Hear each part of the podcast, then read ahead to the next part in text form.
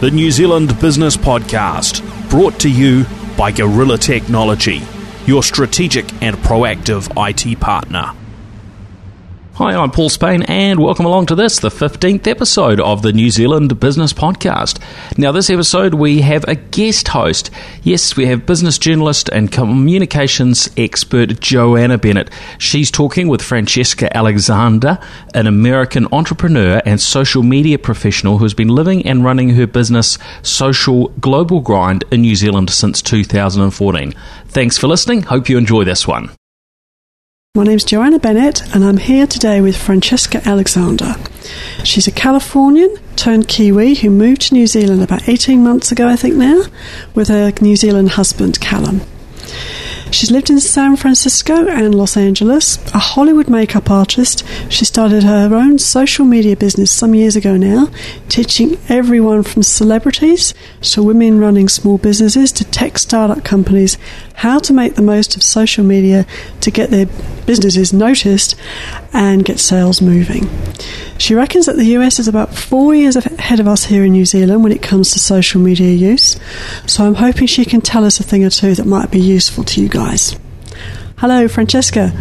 Thank you for talking to me today. So let's start at the beginning. Tell us about yourself and how you started using social media. I believe you learned to love it because it helped you, especially something called social no eHarmony that I'd not heard of, which sounds like a gentler version of Tinder. So it, it is, and it's it's a company from Pasadena, California, and eHarmony is is is well, it, the, a story starts there. I'm not sure if that's actually a social media thing, but it was a website that paired people that were interested and real relationship. So it's not. Yes, you're right. It's definitely different from Tinder. It's like the polar opposite. And uh, I had a run of some good, you know, string of bad guys. I thought maybe I should try a, a good guy. Sounds like a good idea to me. so um, from there, I uh, really started using social media in terms of connecting with other Kiwis, uh, uh, listen, it's it's the funniest line in the book. If you ask an American, you know, where's New Zealand, they'll say where. you know, but uh, for me, it was it was. Um, it was all very fairy tale like, very enchanting. You know, my at the time my new boyfriend had this wonderful accent, and I wanted to find more about the people. What did it make? You know, how did how did they tick? What what made them tick? And I started reaching out with other Kiwis on Twitter. Is that when you started your um, your Twitter? Yeah, account? it was. It, y- yes, it was, and it really was about just the curiosity, um, finding out about new people, and it was really interesting because it was like you were texting somebody, and they would give a response back, and they're from the you know other half side of the world. It was a remarkable thing, and um, at the time, I was not in marketing, I was in sales, but I was seeing how simple engagement happened and what it meant to really be, oh gosh, vulnerable um, in social media. This is no, this is like a year after Twitter just started, so it's very early days. And um, I usually have I'm the kind of girl that has my heart on my sleeve, so I really just tried to like just check out the boundaries and see how it all worked. And it was a really magnificent sort of journey me sitting in my home in Pasadena and being able to text people around the world and get feedback on everything. I mean, even I, I, actually had started my big weight loss journey at the time, and I was able to connect with other people that were going through that too. And I was also telling the story of this great guy I just met, and how I'm over here and he's way over there, and you know, he'll come over eventually. And so it, it was just a really cool platform to really connect with people that um, I've never known. And also, it has a little bit of a that anonymity that really works sometimes where you can kind of just share your your soul in a safe environment in a way. What about the trolls? That didn't happen till later. So I'm like, okay. yeah, yeah. The, I mean, I get them now, but th- that's another story. It's actually for me, it's a badge of honor. If I get a troll, that means that I'm disturbing somebody and my voice is loud. Isn't that awesome? I understand you've got a massive Twitter following now. What are you up to? Oh, um, I think it's close to 60, but it, it wasn't 60,000 we're talking. 60,000 and it wasn't it wasn't supposed to or I wasn't really focused on that because I was, you know, that digital marketer that wanted to get that for their clients. But I soon realized if I didn't have that sort of following, how can I draw clients to really check me out? So that's why I really, really started um, wanting to build that organically. But you've got some tips about using Twitter because even now I think some people don't realise the conversation and they're just like put a sales message out there mm. and wonder why it doesn't work. Yeah, and you know, I've, I've fallen into that trap too. I especially fall, used to fall into that trap I would say just at the you know end of November after Thanksgiving, and you have Cyber Monday, and you got to sell your product, and you got to you know act fast and act now, and yes, that that doesn't work. it absolutely doesn't work.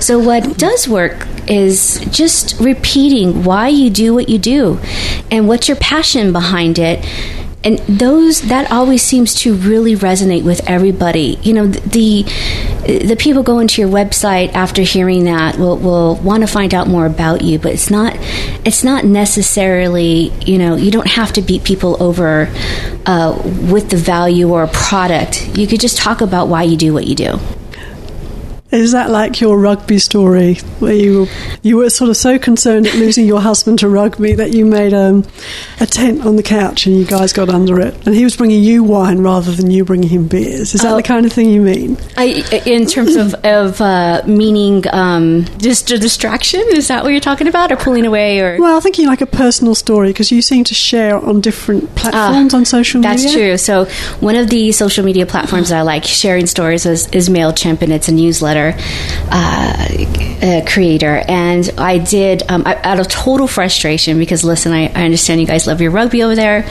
We love our NFL football over here. It's just so interesting. It's it's it's it's almost like the a drum circle. Everybody's beating on it. It's just incredible. But yes it's it's i call myself a rugby widow when the all blacks play. In particular there was a situation where i could not get my husband to focus on me and that's that's never good.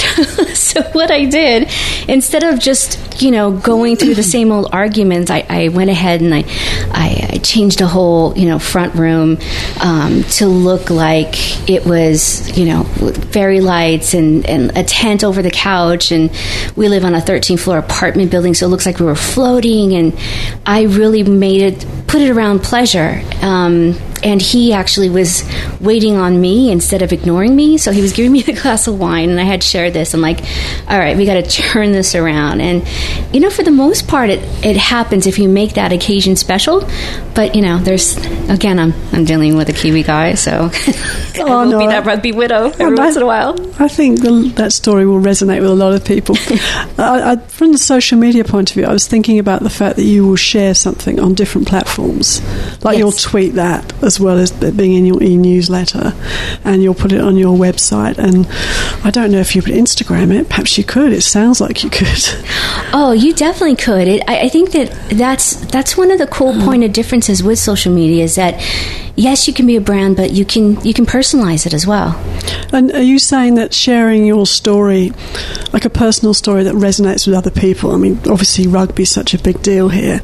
That actually gets you out there and helps your business ultimately. I think so. I think if you're really relatable and, you know, primarily my, my demographic is, is, is a very much a reflection of myself. So it's between the ages of, oh goodness, I would say 35 and up because I, I feel like I'm 35 and up.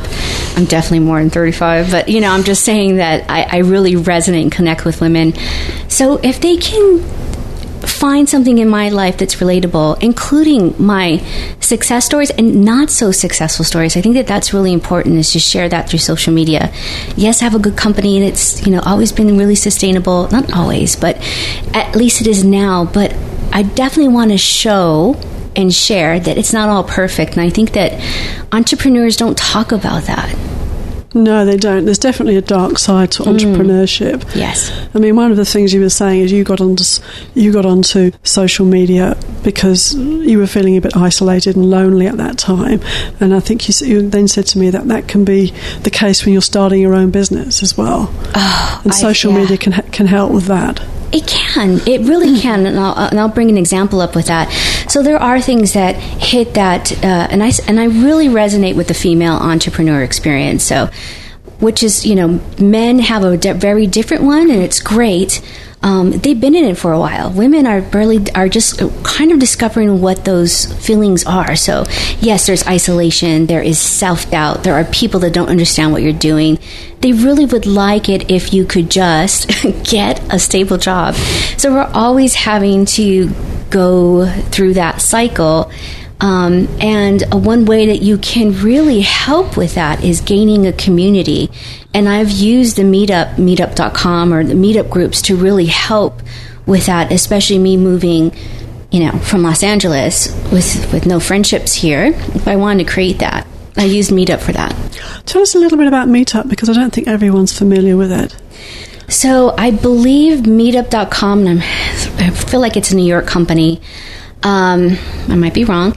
And basically, it is about these. Everybody's familiar with a pop up store. It's kind of like pop up groups. So, support groups, or, um, but not, I say support groups, it sounds very California and very LA. It's like, no, it's not that kind of support group. It's, it's whatever you want it to be. So, maybe you wanted to have a wine club, if you wanted a book club, if you wanted to be an artist that collaborated with a bunch of artists. It's, it could be anything that you want it to be. I, in particular, um, this January had started one that's called Women Who Amp. And Women Who Amp is framed around female entrepreneurs and some of the obstacles that they have to go through and how they can use each other for support. And it's grown to over 400 plus women. Um, it's very active. Um, there's a wonderful place that is really accommodating um, that I use often. And it's the White Rabbit in, in Britomart. They're they're amazing, and they've really been supportive through the, through the cause. And I needed to say that because I just got an amazing email from them uh, that was just lovely. So um, yeah, so so there are ways that you can do it, and and if you are that entrepreneur, you could be in the smallest little suburb somewhere around the world. You can start it. You don't have to um, wait to find one that works for you. You can create one, and I will. I can absolutely share how I do it, or you know what we talk about our topics. I'm happy to share that if you contact me. And Britomart's in Auckland, yes. Yes, in case is. people listening in aren't, aren't in Auckland, I thought I'd let it's, you guys know that. Oh, how would you describe Britomart? Oh goodness, it's a sort of. Um, it's kind of an upmarket shopping and business centre, but it's quite small because Auckland's not that big and it's on the waterfront. And as, as I'm sure Francesca's discovered, New Zealand has got a, a really thriving cafe culture, and, and, and White Rabbit, the cafe, is. Um, we're, we're not getting paid for them, just so you know this. They're um, amazing, though. Yeah, yeah, but, are. but it's just a nice sort of coffee bar with lots of um, nice food if you fancy that as well. One of the things that really interested me when we were talking about social media is I was immediately thinking about Twitter and the other platforms. And you said, the f- and you learnt this from your celebrity clients in Hollywood, who I gather you can't name because it's confidential.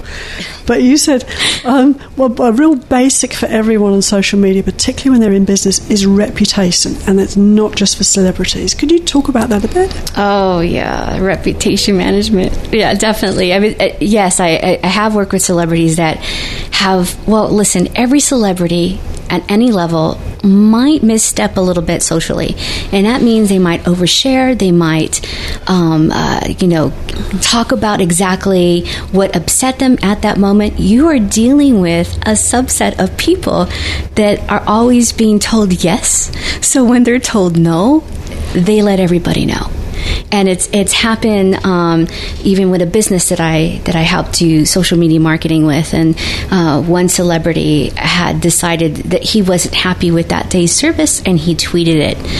And you know it's it's just it's all those nuances that maybe in the beginning this is why i think new zealand is one up from america. See, see we, you've seen our mistakes. You've seen our mistakes and you also have the benefit of using analytics to understand where you're going but that's a that's a different oprah. But going back to to you know celebrities and, and how they they need to understand reputation management is is you know don't tweet in the middle of it. It's like even with with clients or colleagues, I always say like, listen, if you're upset, don't send that email until 24 hours. It's the same thing with Twitter. Once that happens, how do you manage something like that? The best way to do it is transparency. Address it head on you know, totally call it out what exactly went wrong. Like, listen, this is what, what happened and this is what I'm responsible for. Go down and acknowledge the people that you might offended. And then, you know, show something that's tangible on how you can counteract that action. So maybe it's it's an opposing positive action. Um, and, and, there's different steps for different situations. Um, you know, and I can pull a lot of different situations that are great um, case studies. I think one of my favorite case study is Kim Kardashian after she got married, and she received a lot of gifts, a lot of money for uh, a marriage that was dissolved was I think 28 days after. It wasn't long. It wasn't long. something really ridiculous like that, and it not only tarnished her, but it tarnished the Kardashian brand. And I know that sounds silly for me to say that. Oh, that's what you know tarnished it, but it, they everybody was looped into that, and um, they could have done some other steps to further along and dissipate that sort of action of what what had happened, but instead and again, it's it's it's on the the the. Uh, the idea of all press is good press, but they received like press every day. It was a leading news story in Los Angeles. If you can believe that, if you can believe this about us Americans, but sometimes the Kardashians are leading in the news, like the first five, you know, three stories. So yeah, we we. Uh, we got enough of that. So it's you know, listen, that's just one example, but a lot of a lot of celebrities um, uh, need to understand how to untangle themselves if they're in that situation. It sounds to me like celebrities and ordinary people like us are like, if you do something wrong and you you're very public about it on social media, you just have to say sorry.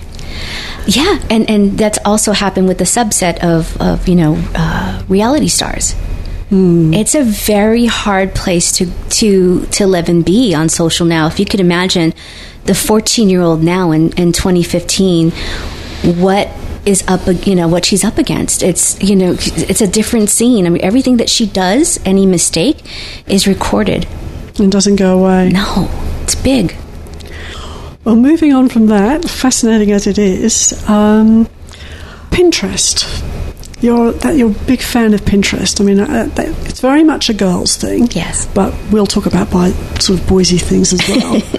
but I mean, I, I gather ninety-seven percent of the people who use Pinterest are women. But you're a big fan of it as a business tool. Can you talk about that? Oh, it's just another way to really just amplify who you are. You know, this is this is what I believe in. This is what I like. This is my aesthetic. This is um, these are things that really, um, you know, resonate with me or that I, I love publishing. And it's for me it's a relaxing social media outlet where I can just okay let me just grab my phone for this five minutes. I'm just going to check out Pinterest and see what I can repost or repin. And it, it feels great. And I, I am a former makeup artist so I, I especially thrive in the world of fashion and, and especially in beauty. So those things are the images that turn me on and what I like to share mostly. Um, and also, too, it's a great marketing tool to show show off your aesthetic and using um, you know created infographics that are really about you. And you can tie them up with you know inspirational quotes is, is, a really good example. Or maybe you're offering a product. It's a great way to show off features and benefits to a product yeah, I gather you were saying use hashtags and look at the search engine optimization aspect of it and mm. also keywords so that you get to the people that you want to get to. Right, and uh, ideally, it, it, should be um, the the easiest and most fun thing that you can do in terms of branding. Especially if yes, if if you're in the female space. I mean, my husband does use Pinterest, but it's for um, tattoos. he has a board for tattoos. He so he's one on. of the three percent of men who go on Pinterest. he does like it. He's always interested in what I'm doing. Like, how do you how do you Instagram? How do you do that? So it's he's he's he's a very curious guy. And has he actually um, found a tattoo artist to go to through Pinterest here, just out of interest, seeing if it actually works for businesses? He's yeah, this is a great example you know he's he's interested in very tribal New Zealand Pacifica designs you know, there should be artists out there that are showing off their portfolio with that. You know, we, we are having word of mouth conversations to find the new artist. He's using he's using Pinterest to pull the design. That's it. So there's an opportunity there. there's the an absolute opportunity, and it's not that hard to do. I mean, if it's especially if you're a small business and you know you, you want to know how to do that. There there are i mean i'm really accessible. You can always reach out to me and, and i can you know share how to do that really easily. Yeah i think that um, we were talking about the richie mccaw is it Dre headphones YouTube. Oh, Dr. Dre. Yeah, Dr. Dr. Dre. The, the, beat, the, the beat YouTube video, yeah. which is which is it was um, Bella. It's gone viral on social media. Yes, yes. And that very much seems to resonate with what you were saying about the the New Zealand story with the haka translated. So this is our land and we belong here. I didn't see any tats in it, but there's an awful lot of images of Ricky Richie, sorry, Richie wearing these these headphones and going for runs, getting himself ready for more sporting glory. I, and the team too. You know, and uh, first of all, iTunes is genius at this. Apple is genius at this. They always talk about what they believe in, and they use Richie McCaw to um, show what why you would have to you, you need Beats headphones and and um, those that was such a great campaign because what it does is it shows the intensity and how he used them to train and how he was determined to go and smash Britain. It just it I mean there's even a, a thing where he's actually smashing a car with the with the Union Jack That's on it. Right, yeah. A few times, more than once. Yes. So it just it shows the intention, it shows the drive, it shows why you want to be a part of that. And how sexy is that? You know, excluding Mr. McCaw. But you know what I mean? It's just it's it's a great great advertisement. Yeah, it was um, very high quality. Mm. I have to say, didn't get bored at all. No, I mean YouTube can bore you. Now, something I wanted to touch on was the dark side of social media because um, there's obviously this idea that very young people just get on it and they just know what they're doing automatically, and clearly they don't. Otherwise, you wouldn't be talking about reputation management and what you did that was done when you were 14 coming back to haunt you 10 years mm-hmm. later. But there's um, there's a kind of a business side to it where you can damage your online brand with illegal backlinks and buying followers and all this kind of thing that the more disreputable SEO experts, for example, might try and persuade you to do. What can people do and what shouldn't they be doing to, to in, enhance their online presence? Oh, that's such a good question. I think that, you know what? Always feel like you're in a job interview when you're using social media. I think that that's probably the prime prime idea. And I've seen, um, you know, I've a very talented um, uh, family, and on my New Zealand side, there's there's very talented people that are, you know, the last name Alexander are growing up, and I'm always coaching them on what they should do. And they're really they're good nat they're very natural at sharing what they are. But if, if i can only if i can say one thing to them it's it's just like you know feel like you're always on that university interview or the job interview and act like you accordingly. You know what i mean? And listen you could be silly with your friends. That's great. Just don't record it. so if you can just take the take the phone out of the equation, you're going to actually have much more fun, and you can just you know be you without performing.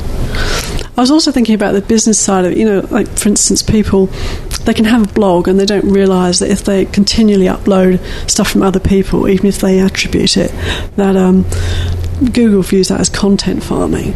I mean, if, you, ah. if you stuff up with things like that in your your use of social media online, what do you think you can do to to um, repair things? Oh, there's there's a very interesting. Um, actually I ran into a gentleman that that had that problem where their a company was using illegal backlinks and Google penalized them such that they erase them from Google. just imagine you're business, you're taking advi- advice from somebody saying, "Hey, yeah, we'll, we'll be able to get your Google ranking up, and we're going to do all of these backlinks on different websites." Meanwhile, you're the you're the person behind the business. This sounds all legit, and how would you know it's not legit according to Google standards? So if it's against Google best practices and you do something naughty like that, the repercussions are you're wiped clean from Google. So that's one thing you don't want to do. Is you definitely don't want to get into that conversation with somebody that you know what I call like this the slick salesman approach, you know, to SEO kick the tires. Find out if things are legit. Um, that's that practice is is not. Um, it, it's it's been used for a lot of businesses. What can what can you do? Um, to reverse that? Not very much. Um, listen, but if that has happened to you, instead of using Google, you absolutely can drive a campaign through Facebook, but um, and and use that route, and you can recover using Facebook.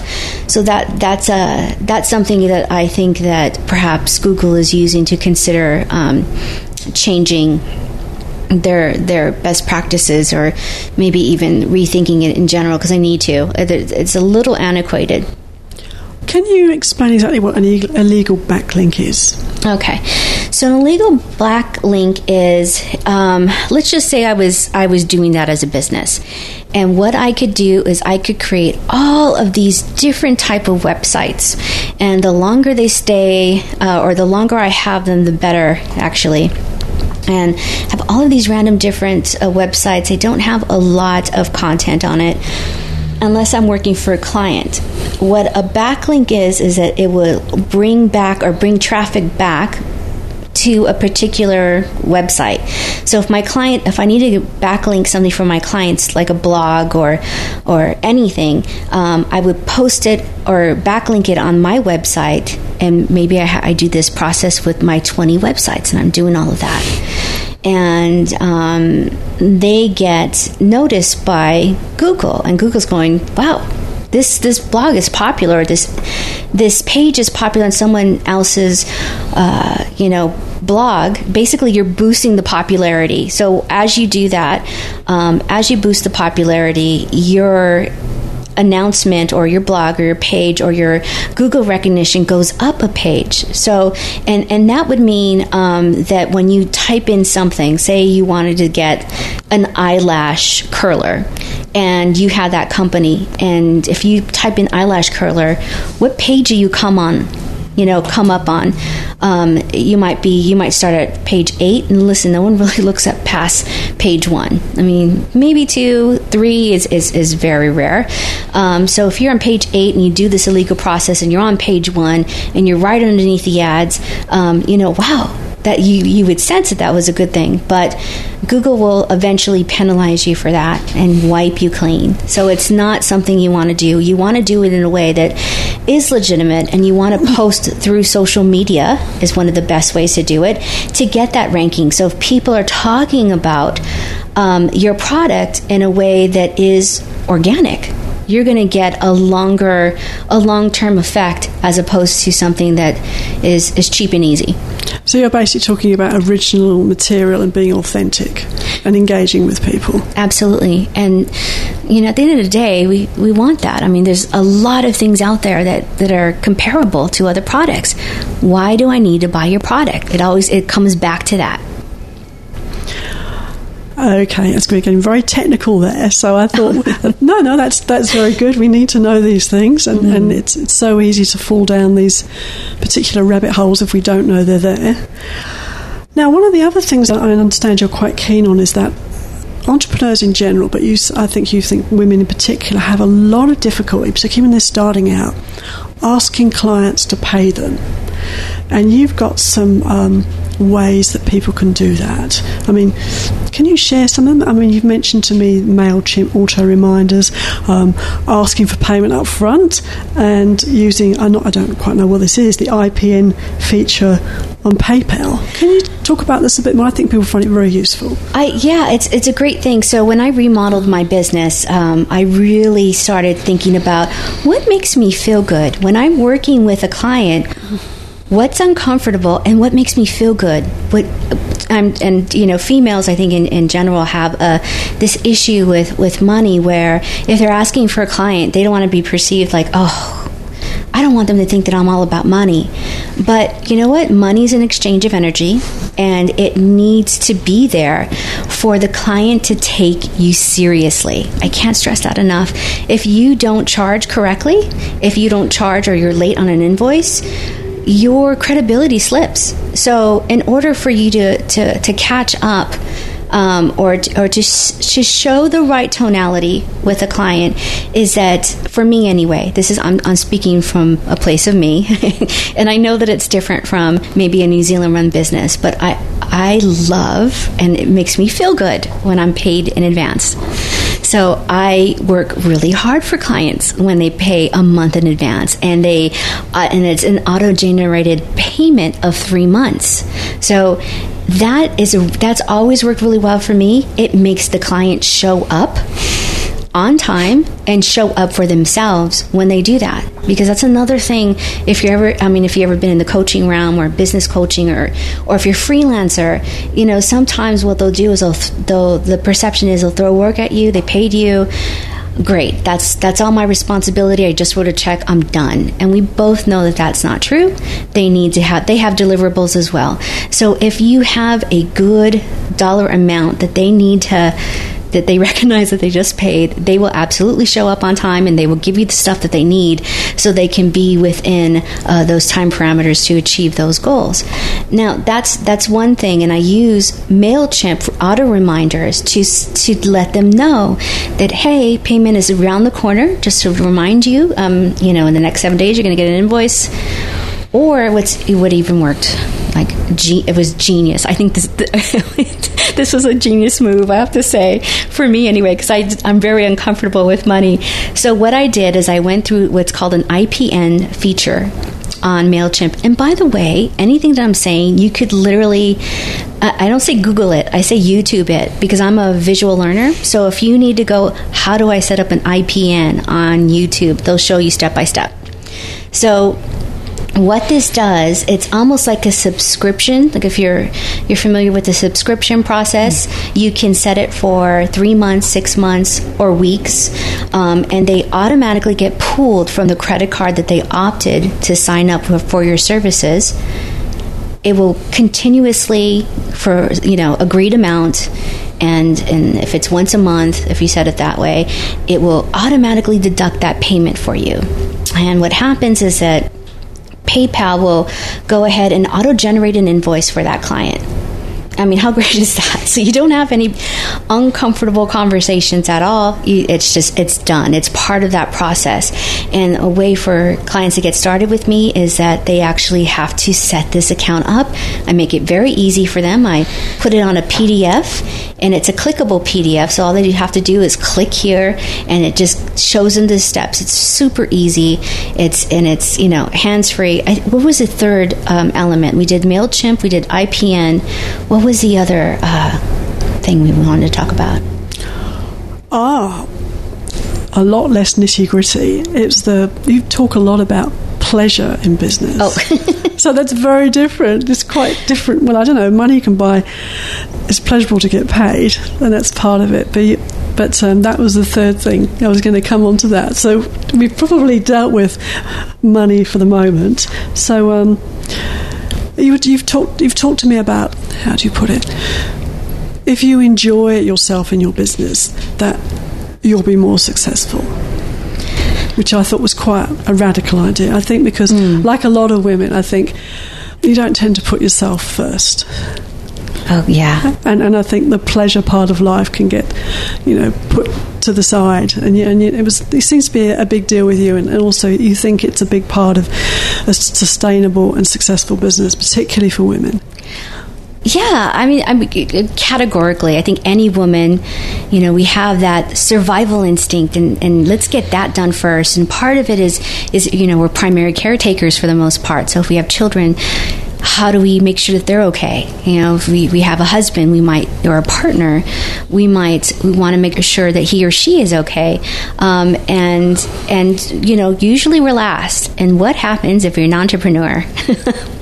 what you throw, throw yourself, you know, in that situation, being an entrepreneur, there's got to be a lot of self care involved. And yeah, I'm starting, you know, you can totally hear the girl from LA on this one, but it, it absolutely has to deal with being in a place, place of pleasure and you see it all around. I, I, think when, when I see female entrepreneurs, um, you know, when I was working in LA or New York or even in San Francisco, if they got a treatment done like a manicure pedicure, you would see these women having laptops on on their, their laps and working so they have a reason to enjoy that moment and work. What if you can constantly and consistently be in that space where you're taking care of yourself and you're able to work. So what happened to me in 2011 is that I I went to a, a wonderful um, women uh, school of womanly arts in New York, and it was amazing. And it, one of the things that it taught me was that if you put those two ideas together, what would happen? My whole business transformed, and it had to do a lot with money. And, and we talked about how I get paid in advance because that made me feel good. So I kept on doing things that are in keeping of making me feel good, and a lot of that had to deal with pleasure. And you can take that however you like. this isn't an R-rated podcast. So I, I, th- I, think we might not go too, too far with that one. But you, you I think you talked about, um, and, I, and, I, think this is true when you talk about med- pedicures and, and, manicures and, and hair and makeup. It's it's like a spa-like aspect to your life, isn't it? But also, I think you were talking I think this is more practical in a way. Like you enjoy putting things on Pinterest, and but that also contributes to your business and puts things out there that potential customers might like. But I mean, women enjoy putting things on Pinterest. I mean, that's why there's so many women on it. I think it really goes back to now we're, we're going back to some of the things that are you know basic for women. I mean, we I mean thousands and thousands of years we've done beauty rituals and you know the Pinterest is a visual beauty ritual. Um, getting uh, your hair blown out, um, or you're getting a manicure, pedicure, or you're getting your makeup done. Those are the that's the essence of what beauty rituals are for women. And it doesn't mean, by the way, I'm so not a girly girl. I'm more of a tomboy than a girl, uh, a girly girl. Um, but those moments where you're relaxing and you're adorning yourself are so important. It means for that moment that you're important and you're you're it. You're you're the energy that's being focused on. And if you did that with your business, and by the way, guys are brilliant at doing this. They're so awesome. Um, they really can focus on. Listen, I'm going to go ahead and, and work this hard and I'm going to go on a fishing trip. Like, that's my time. That's what I'm going to do. And women don't do that. Women will, you know, those do what they need to do. You know what's what's in that list, that imaginary uh, list taking list that's always populating in our head. We're more interested in creating that sometimes. Um, but if you were to, you know, take some some. I would say some examples for men. They're very they're very unapologetic, and they do that as part of who they are so if you did that for yourself, could you imagine how far you would go? Could you imagine if you put yourself first? And of course, there's realistic parameters around that. But if you did that more often, what kind of work would you produce? It would be amazing. Because you'd enjoy it more, which is really what you're saying, isn't it? Oh yeah, and I think you and I even talked about you know the the, the naps. oh yes, Francesca had a great idea, and I think this is supported by. I don't have the research to hand, but there's a lot of talk now that people just don't get enough sleep, mm. and if you really want to you know, be able to do your work very well, and you can have a nap in the day. Apparently, that's a really good way to boost. But the other side of it that Francesca's talking about is that it um, it makes you feel happy and good as well because you're not completely tired out. That's what you meant, I think. I think when I get, and I'll, you know, I'm the American side. When I get manic, or you know, I think that's really, what we're talking about here. Yes, you know, when I get manic or I get you know very in my own stuff, mm. um, I I know that part of it is that I'm really exhausted, um, I'm overstimulated, and I need some downtime. Mm. And for me, that means like I need to sleep. I need an hour nap. I need to just recharge, and um, I find it to be more so as I'm getting older. Um, you could laugh all you want on that one, but I also no, think, I think that there's true for everybody. Yeah, I think there's also some really great recognition and honoring where you need to be. If you need, if you need to like block out three to four, block out three to four. You know, you don't have to take a nap, but you need that downtime. And what happens is it's like you get a second wind, and mm-hmm. you're even better for whatever type of work that you want to produce. But it's like giving you yourself permission to do that, to have that little enjoyment, isn't it? All of I think I think being a female entrepreneur, you have to give yourself a lot of permission because there's a lot of people that don't understand what you're going through, so you're going to be the one that's going to have to do that for yourself. I think that's very good advice and not obvious at all, actually. Oh, totally not obvious, yeah. Now, we've covered a lot of ground here. I don't know if there's anything that you think is really valuable that you can add that we haven't covered. Anything at all? Oh, you know, I think the, the, the biggest takeaway that the past meetings I've been having are with females that feel exhausted, want to do everything themselves, and don't really see the value in hiring somebody to help them. And uh, there's a lot of different reasons. There's, there's, uh, you know, listen, I'm the only person, and I, I, have to pay myself something I can't pay anybody else, which is totally valid. But what I want to introduce to you is is the idea of getting a virtual assistant. Um, virtual assistants are amazing. I have a team of five women that work with me, and they really just cut through um, a lot of the stuff that I have to do from week to week. And it could be anything from processing orders, answering customer service letters, um, anything that you can do that you can train somebody else to do, that is worth its weight in gold. And with companies like odesk.com, you can source somebody that's pretty legit. They actually put them through a um, uh, a particular process where they are tested for for English and the skill set that you're hiring for. Um, they also have like kind of like Amazon.com. They have like a star rating, so to speak. So, so this person ranked this percentage with all the people they work with prior, so that can help you make a decision whether you want to work with them. I have really easy simple tips to use people like that. You can check out any of my websites.